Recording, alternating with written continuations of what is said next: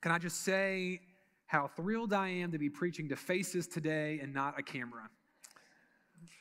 Uh, many years ago, many, many years ago now, when I was in middle school, I had the joy of attending my first ever student camp, all the way in Ridgecrest, North Carolina. It was a pretty good hike from Louisiana to North Carolina, but it was definitely worth it. We had an incredible week there at Centrifuge Camp. We had people come to know the Lord. We had lives that were changed, spiritual journeys with the Lord that were deepened. But the most memorable thing that happened on our trip to North Carolina happened for me as we were leaving the camp. We had a an interesting youth leader at the time. And I guess you could say all youth leaders are interesting, right, Kyle?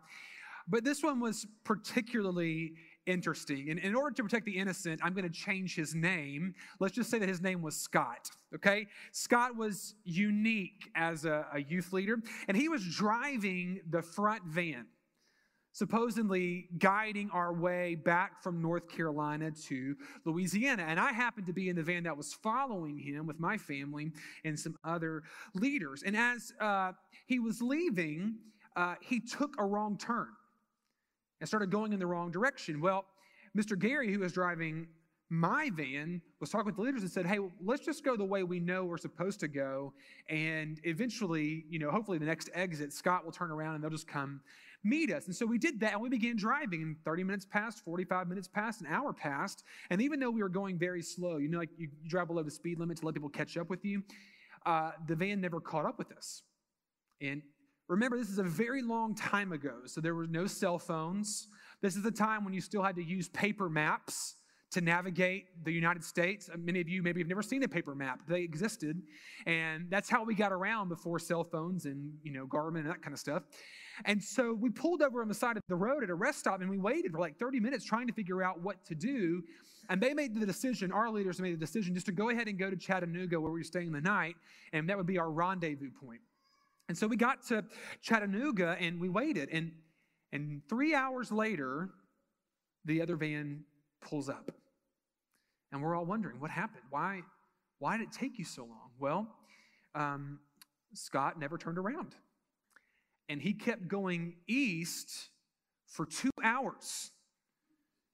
Now, you can get to Louisiana going east from North Carolina, but it'll take a really long time, and you're going to need some more transportation than just a van because there's an ocean, a couple of continents, and the whole other side of the United States that you're going to have to get across. And no matter how many times people were suggesting to, to Scott, hey, Scott, I think we may be going the wrong direction. That, that sign says east, and I'm pretty sure we're supposed to be heading west. No matter how many times they suggested to this leader that he was going the wrong way, he was too proud to admit that he was lost. Any men in here ever, ever suffered from that illness, that ailment? And I learned something that day that when you are not able to admit that you're wrong, when you're not able to admit that you're going in the wrong direction, you suffer, and all the people around you suffer with you. See, the Lord taught me something that day. And every time I, I read a scripture about repentance, that story comes to mind. Because I think it is the, the perfect picture of what it means to repent. Or or the necessity of repentance, even in the life of God's people. Repentance is godly sorrow. Repentance is godly grief over sin that, that leads to a change, that leads to a turning around from going down a path that dishonors the Lord to now going down a path that honors the Lord. And it's important for us to recognize that as God's people, there is a, an essential place of repentance in our lives. Some people may think that repentance only happens once in the life of the believer. At the moment of your salvation, it is true that at salvation, the work of the Spirit in your life is evidenced in repentance and belief. But that is not the only time that God will call us to repent as part of His people. as followers of Christ. Because repentance is also a work of sanctification. As the Holy Spirit continues his work on the other side of salvation to, to make you more like Christ through his word, through accountability with other brothers and sisters, he will bring things in your life, evidences of sin in your life, places where you're going down the wrong direction. Show them to you so that you can turn so that you can quit going in the wrong direction and move toward obedience to the Lord, which leads you to greater joy. Repentance is not just a one time deal, it's an ongoing work in the lives of the believer that evidences the ongoing work of the Spirit. In Ezra 9 and 10, we see the topic of repentance brought forward among God's people once again. Why? How, how have we gotten, not even through the book of Ezra, and come to a place where the people of God find themselves once again in need of repentance. Not a generation has passed. Remember last week when we began the, the story specific of Ezra, only 57 years had passed one generation from the first people that returned to the land of promise, and already they have gotten into trouble. Already they have returned to their folly. They are doing the very same things that got them into trouble in the first place and brought them under the judgment of God. And the major act of rebellion that Ezra has to address, according to verses 1 and 2, is the issue of intermarriage. Listen to what the Bible says in Ezra 9 1 and 2. After these things had been done, the officials approached me, Ezra, and said, The people of Israel and the priests and the Levites have not separated themselves from the peoples of the lands with their abominations. Remember, that's what they were called to do to be set apart amongst a crooked generation, amongst evil pagan nations. But God's people had not done that. For they, according to verse 2, have taken some of their daughters to be wives, and for their sons, so that the holy race has mixed itself with the peoples of the lands. And listen to this in this faithlessness, the hand of the officials and chief men has been foremost. Foremost. Now, before we go any further, I think it's important for us to understand why the issue of intermarriage was such a big deal for the people of God, why it was a big deal for God, and why he was calling his people to repent of it. And the reason why I think it's important that we take some time to deal with this is because where I grew up, and a lot of people, places in the South, unfortunately, texts like this have been used to promote racism and agendas of racism. But that is not the reason why God is saying what he is saying here. So it's very important that we understand what the big deal with intermarriage is. And there's, there's two big deals I want to call our attention to that, that get to the heart of why God is so concerned about this intermarriage. Big deal one. These foreign marriages, foreign wives, foreign husbands, the people, the foreign people they're marrying, worship foreign gods. The foreign aspect that God is concerned about is not the color of their skin or even other cultural issues that surround it, like the type of food that you eat. The major issue that God is concerned about is pagan worship and how idolatry has the potential to seep into the set apart people and pervert the heart of his people away from God. This is why God addresses this in Deuteronomy chapter 7 as the people of God are entering into the land of promise. Hear what God has to say to them in verses 1 to 6.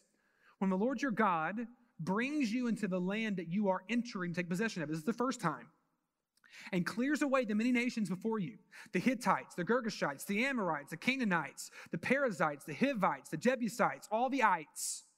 Seven nations more numerous and mightier than you.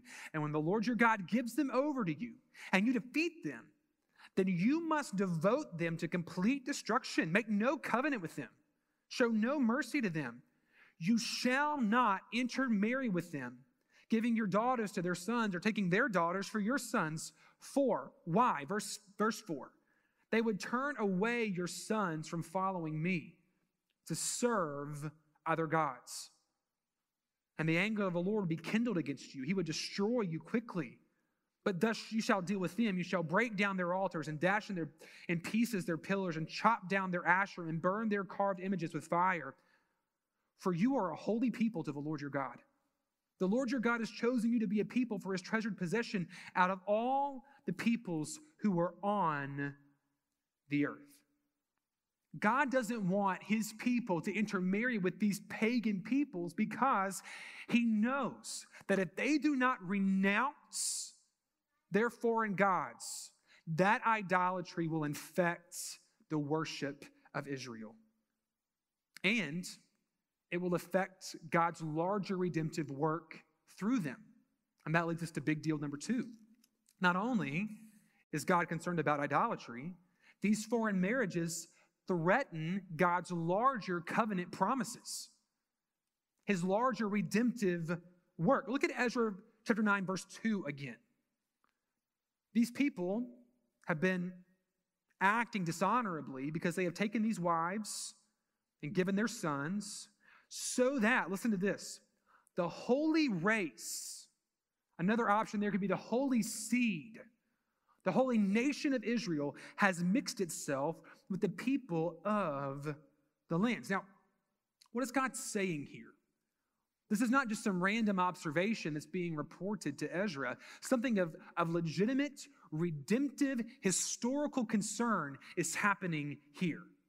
This is tied to, to God's promise, covenant promise that He made to Abraham in Genesis chapter 12. Do you remember this? Where He comes to Abraham and He says to him, Listen, I'm going to bless you. I'm going to bless your line. I'm going to bless your, your seed. I'm going to make you into a nation, a holy nation through which all other nations would be blessed. They were supposed to be a distinct people, given a distinct covenant and law with God to evidence the blessing and benefit of worshiping the one true God, to be a light to the rest of the world. And as they invite these pagan, idolatrous practices, into the people of God. They're threatening their own heart, but they're also threatening the, the plan of God that will culminate in the person and work of Jesus Christ. God is concerned here about the line, the purity of the line that we'll get from Abraham to Jesus to evidence his incredible faithfulness to the promises that he has made to all of us on the other side of the fall to, to make a plan, to bring about a solution to the problem of sin. And when you invite sin in, you threaten the cure for sin that God is planning. This covenant promise prepares the way for Christ, and God takes that glorious work seriously. So notice, these were the primary issues that God was concerned about not race in and of itself. And just to, to bring this point home, we know this because there are other marriages between people of different ethnicities in the Bible that God actually blesses. Remember Moses? He marries Zipporah, who was a Midianite woman. And then Boaz. Boaz married Ruth. What was she? A Moabitess. And yet God uses that marriage to paint a picture for us in the book of Ruth of a, an integral facet of the work that he will do for us in Christ. It's a picture of the gospel, what Boaz does for Ruth. So it clearly pleases the Lord. So God prohibited this practice of intermarriage for the good of his people, their hearts, and for the good of his redemptive plan. But the people of God chose to ignore God's commands once again, choosing earthly pleasure over godly pleasure. As Ezra returns, he's told what's happening. He knows the law. He knows what this could mean for the people of God who have just returned to their land, and he's broken. He's sorrowful on behalf of his people. And listen to this prayer that he prays in chapter 9, verses 6 to 15. Here's what Ezra says Oh my God, I am ashamed and blush to lift my face to you, my God. And as we read this, we just think, have you ever felt like this over sin? Ever? I'm ashamed to lift my face to you, for our iniquities have risen higher than our heads. Our guilt has mounted up to the heavens. From the days of our fathers to this day, we have been in great guilt, and for our iniquities, we, our kings and our priests, have been given into the, the hand of the kings of the lands, to the sword, to captivity, to plundering, and to utter shame as it is today. But now, for a brief moment, favor has been shown by the Lord our God to leave us a remnant and to give us a, a secure hold within this holy place, that our God may brighten our eyes and grant us a little reviving in our slavery. For we are slaves, that our God has not forsaken us in our slavery, but has extended to us his steadfast love before the kings of Persia, to grant us some reviving, to set up the house of our God, to repair its ruins, and to give us protection in Judea and Jerusalem. And now, O our God, what shall we say after this? For we have forsaken your commandments which you commanded by your servants the prophets, saying, what we just read in Deuteronomy. The land is impure. Don't give your daughters to their sons, neither take their daughters for your sons, so that you can be strong and eat the good of the land and leave it for an inheritance to your children forever. Verse 13. And after all that has come upon us, for our evil deeds and for our great guilt, seeing that you, our God, have punished us less than our iniquities deserved, and have given us such a remnant as this, shall we break your commandments again and intermarry with the peoples who practice these abominations? Would you not be angry with us until you consumed us, so that there would be no remnant nor any to escape? O Lord, the God of Israel, you are just, for we are left a remnant that has escaped. As it is today, behold, we are before you in our guilt, for none can stand before you in this. It's a powerful prayer from Ezra on behalf of the people of God. And its power is attached to the fact that it is, it is repentance on display. I'm not sure there's a, a better picture of repentance in all the scripture than we see happening right here from the words of Ezra. And it's interesting because Ezra didn't even do anything wrong. He's functioning in a priestly role here praying on behalf of the people of God, hoping to lead them into repentance by his example. And in that way, he's functioning as a type of Christ who's interceding for us right now, leading us to repentance. And the good news in the story of Ezra is that the people of God listen to Ezra. And they do, at least for a moment, repent. What I would like for us to do, and and the time we have left this morning is to learn from the example of Ezra. As he was a, a priestly example for the people of God then, let him be a priestly example for us today.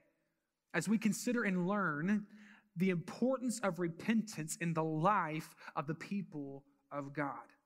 And there are four qualities I want to draw our attention to to help us make sure that we are experiencing and practicing repentance in a God honoring way, even on the other side of salvation.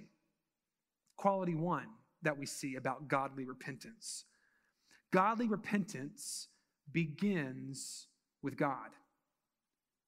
Godly repentance begins with God. Paul writes in Romans 2 4 these very famous words that many of us have saying over and over again. It's your kindness, God, that leads us to repentance. The kindness of God is what leads us to a place of repentance, his, his forbearance, his patience. And we see that on display in the prayer of Ezra in our text. Ezra is ashamed. He's blushing before God because of Israel's persistent unfaithfulness in light of God's continued faithfulness. He's ashamed because God has proven himself faithful over and over and over again, and yet his people have continued to turn away from him, proving themselves unfaithful. He says that the people of God have often found themselves in great guilt throughout their history. And justifiably, they've experienced great judgment. But even so, God has showed them favor. God has showed them kindness. He's given an opportunity to, to once again receive his blessing through obedience, according to verse 8. He's brought them back from Persian slavery, verse 9. He did not forsake what he promised to his promised people. He was kind to them. And yet, once again, they have forsaken him, rejecting his commands. For Ezra, repentance begins when we consider the faithlessness of man in light of the faithfulness of God. Ezra knows what God expects, he's put it clearly in his law. And there's testimony after testimony of God honoring what he promises, and testimony after testimony of God judging his people when they walk away in faithlessness. And now, as he sees the favor of God displayed upon his people and allowing them to return, and as he sees the people of God forgetting it, just a generation later, he's broken. God's been so kind and so patient. How could we be this way? And he knows that there will come a time when God's patience and his kindness will end if they don't turn and repent. True repentance begins for us when we consider our place before a holy and righteous God. It, can, it begins when we consider the faithfulness of God toward us, even when we did not deserve it. The provision that He has made for us to experience His favor. Seeing the love He's displayed for us through His faithfulness, specifically for us, the cross of Christ and responding by saying, I have no business being in your favor. I have no business experiencing your grace. But I recognize you've made a way for me to experience, and now I want to do everything that I can to honor you. We're moved by God to live for God. That's how repentance begins. It certainly begins at salvation, right? That's how all of us who are in Christ came to a place of salvation. We were broken in our sin. The Holy Spirit revealed that to us, the gap that existed between us and God. But then we saw God's graciousness. When we could not go to Him, He came to us. He showed His loving kindness to us. And that loving kindness stirred in us, began in us a love for God through the work of the Spirit to love him how we could not love him before because of how sin had gripped our heart. We were moved by the action of God, the kindness of God, to want to turn away from a, a path of life that was leading us to destruction toward a path that led us to life and joy and abundance.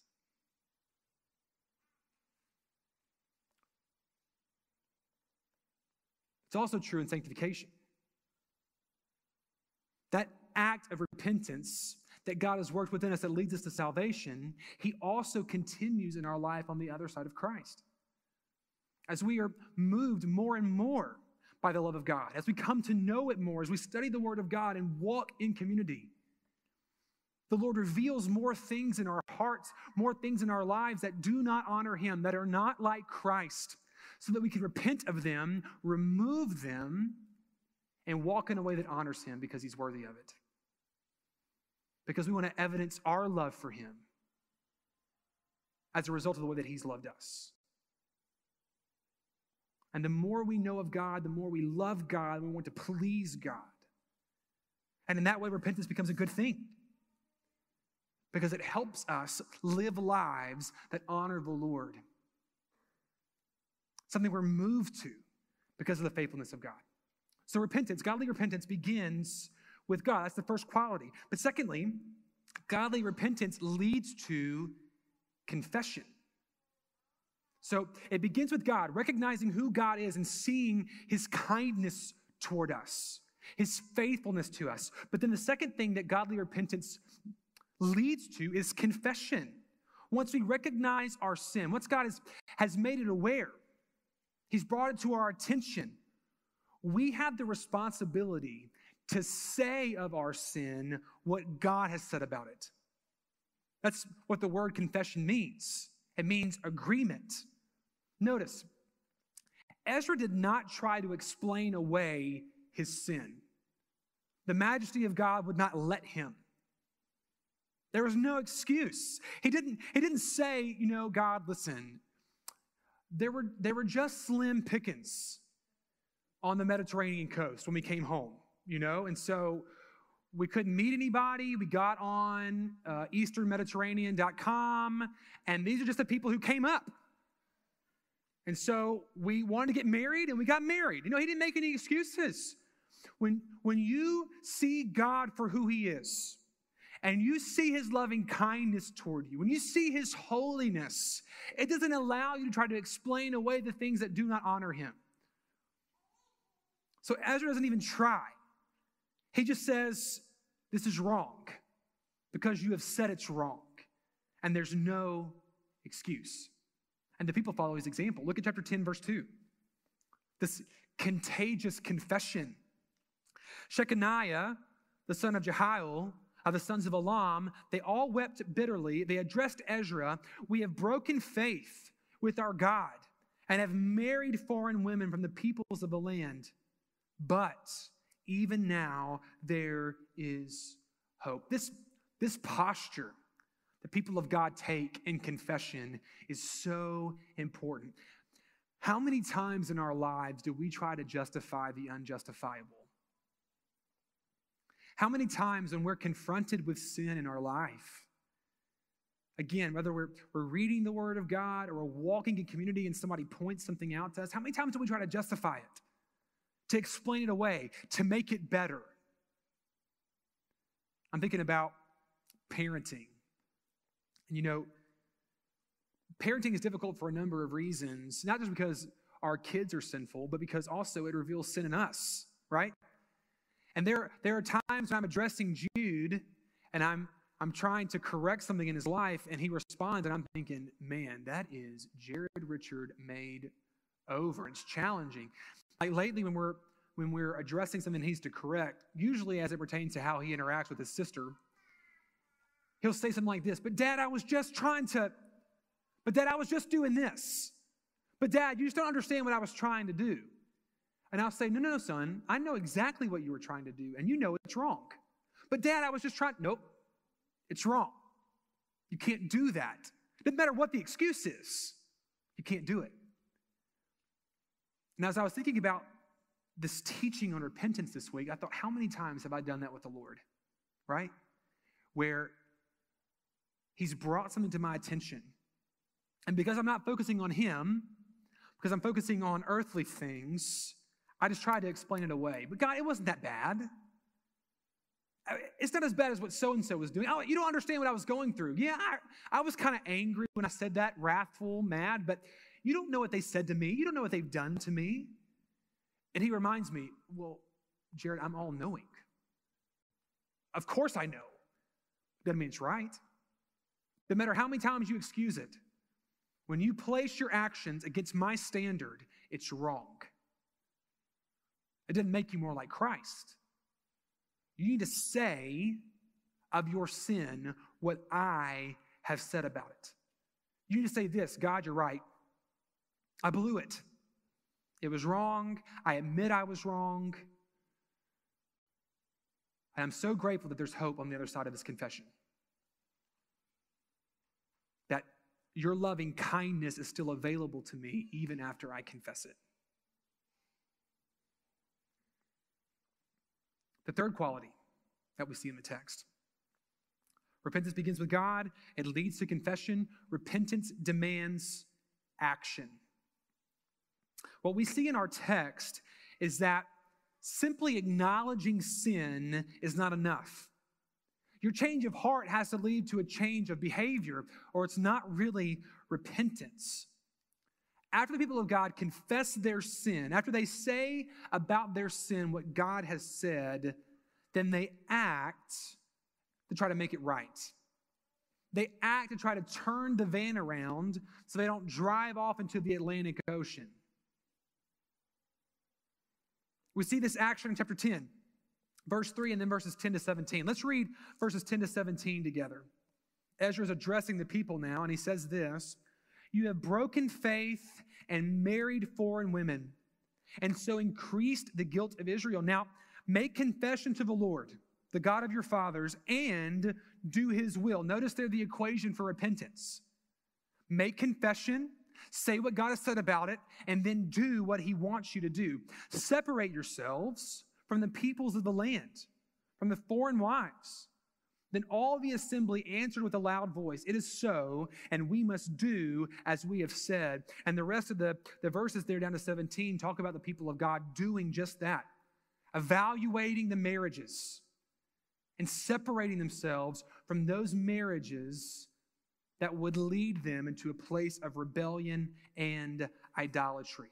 The people of God, they agree to put away their foreign wives and their foreign families. Godly repentance leads to godly change. Words are meaningless unless they are reflected in our lives. Now, it's very important to acknowledge that in this case, the action is messy. All right?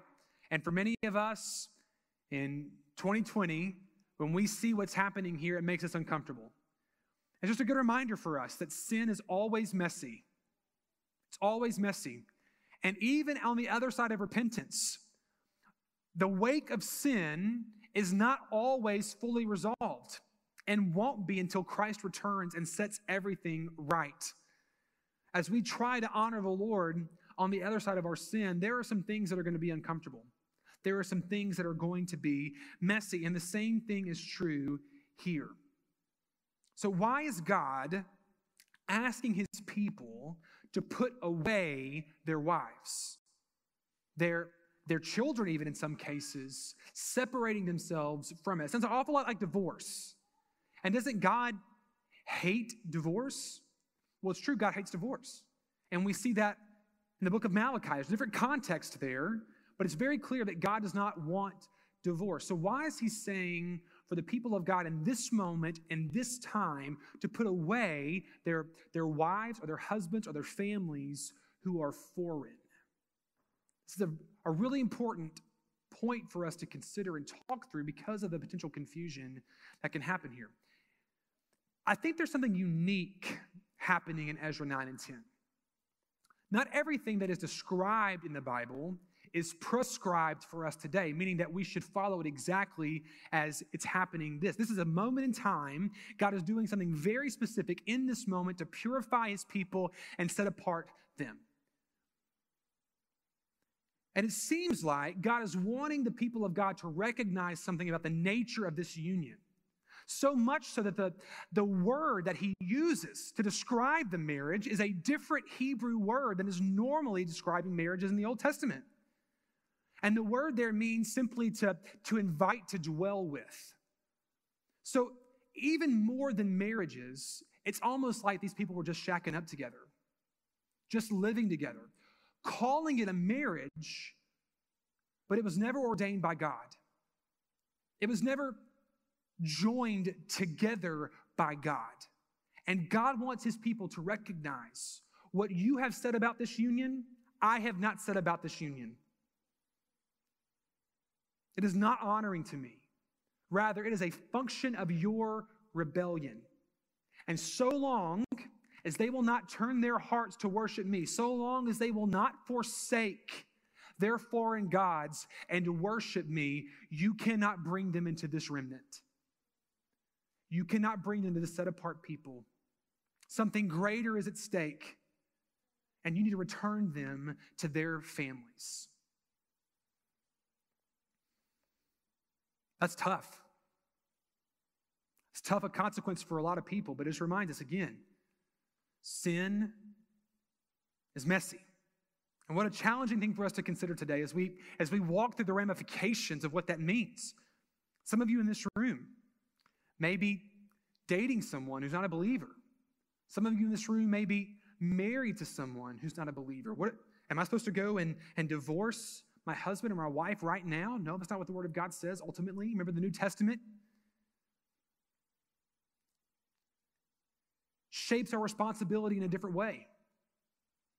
In fact, for wives specifically, Bible says that you should set a godly example. Pray for your husband, serve your husband to the, the, the hope that they would come to know to Christ, to be converted by the gospel. There's a lot of nuance there. And, and, and honestly, it probably needs the conversation that we need to probably have about that situation needs to be hap- needs to happen in a pastoral care kind of moment. So if you're in that situation, come talk to us. We'd love to help navigate you through your actions. I don't think the Bible's calling you to divorce. Again, I think what's happening here is specific to what God wants to accomplish right here and right now. But He is doing a unique work, reminding God's people of the consequence of their sin and reminding us of the wake of mess that can happen in our sin. Wouldn't it be great if we could see fully the consequence of our sin before we engage it? How many times have we, have we been on the other side of sin and thought, if I had just known what I know right now, I would have never done what I did? Right? And that's a, it's a hard thing to, to consider and learn as the people of God. In the moment of temptation, to remember the reality of sin, that it will take you further than you want to go, it will keep you longer than you want to stay, and it will make you pay more than you want to pay. Always. The fourth quality that we see about godly repentance godly repentance accepts godly discipline. So, Jared, we've confessed, we've committed to change. Shouldn't that be enough? Well, sometimes it is. But sometimes God disciplines us to make sure that we and the people of God around us have learned the lesson that we need to learn. Chapter 10, verses 18 to 44, is a really challenging text for me. And if you read it, it's not just because we're reading a lot of names that are hard to pronounce, it's a list of all the people who dishonored the God, who dishonored God in disobedience. I want you to think about that.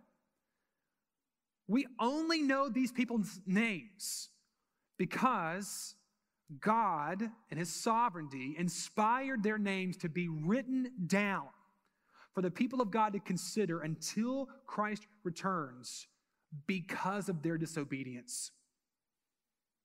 Isn't that shocking?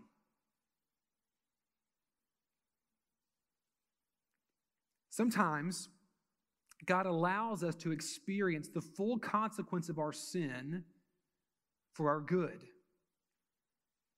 And in that way, godly discipline can be a gift because it's meant to lead us away from the danger of sin.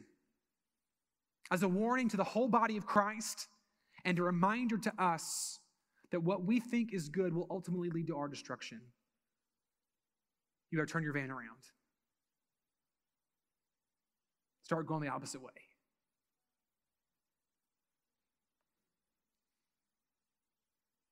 Godly discipline can be a good thing for his people. But I also want you to remember the good news of the gospel this morning. The greatest consequence of your sin, if you are in Christ, has already been satisfied in the work of Jesus. Listen, your sins may be written down here in a book. Your sins may be public record for people to remember. But God's already written your book in another, your name in another book as well, if you're in Him. And that will lead you to eternal salvation. So, repentance, I hope you see, should be a central action, a central practice of the people of God as we seek to honor God and become more like Christ. Repentance is a response to God's work of salvation, but it's also a work, a response to God's work of sanctification. And remember, because of that, repentance will always, always, always lead to joy. I think a lot of times we're, we're nervous about repentance because it seems heavy and that it's too hard to bear. This idea that, that we have to live in this kind of grief until Christ returns, always having our sin pointed out to us and, and never feeling like we've arrived. But listen, every time God removes some sin in your life, you're walking in closer relationship with God.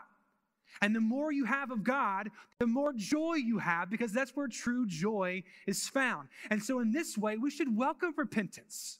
We should welcome this kind of godly grief because it is what will lead us to true, lasting joy. Not the things that will steal our joy. Just as we see here in Ezra 9 and 10. So, how should we respond this morning to the preached word of God? Firstly, do you need to repent? Do you need to repent?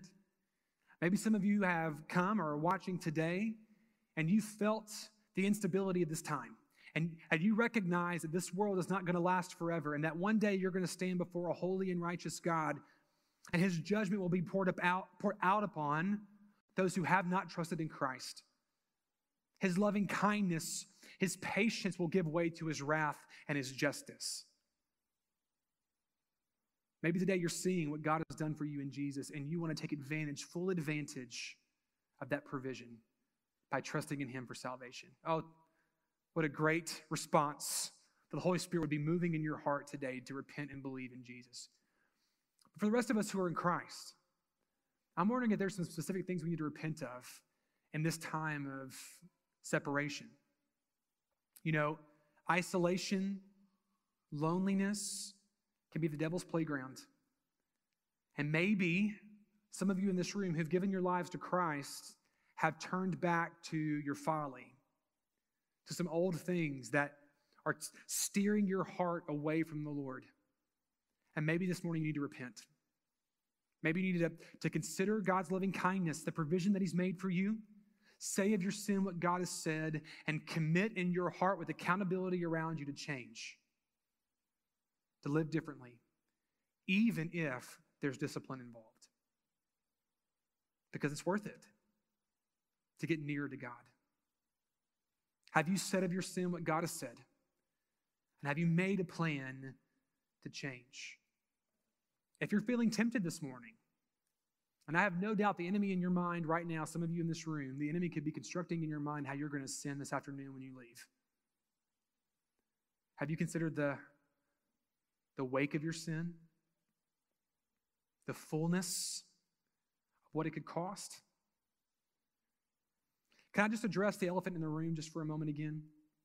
Some of you uh, may be thinking about dating an unbeliever or even marrying an unbeliever.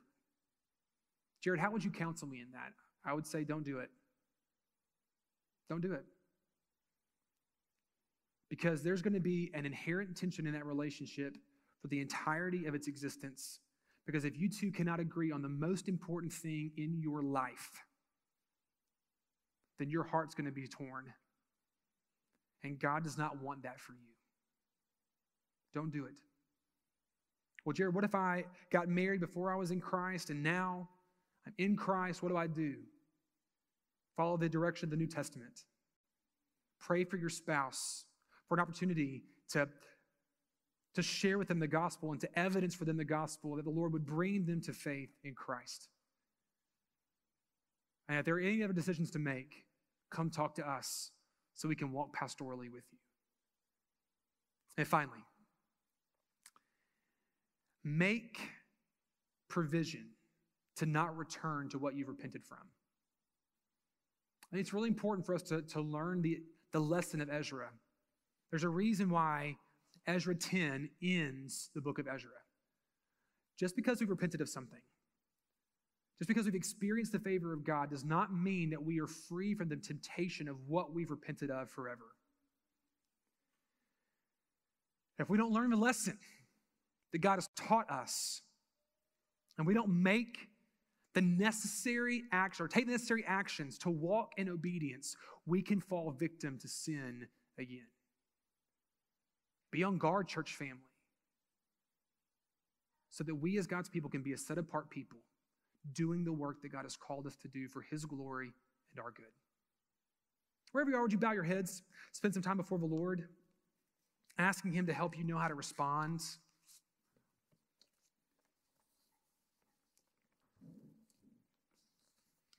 You need to repent? Maybe you just need to get on the ground right in front of your chair this morning and just cry out to the Lord like Ezra did.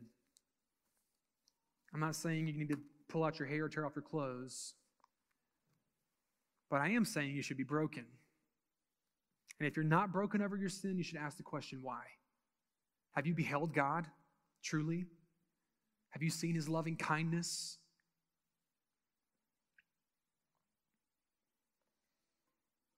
Maybe some of you have picked up some bad habits. You need to repent right now and confess it maybe to a, a brother or sister who's with you.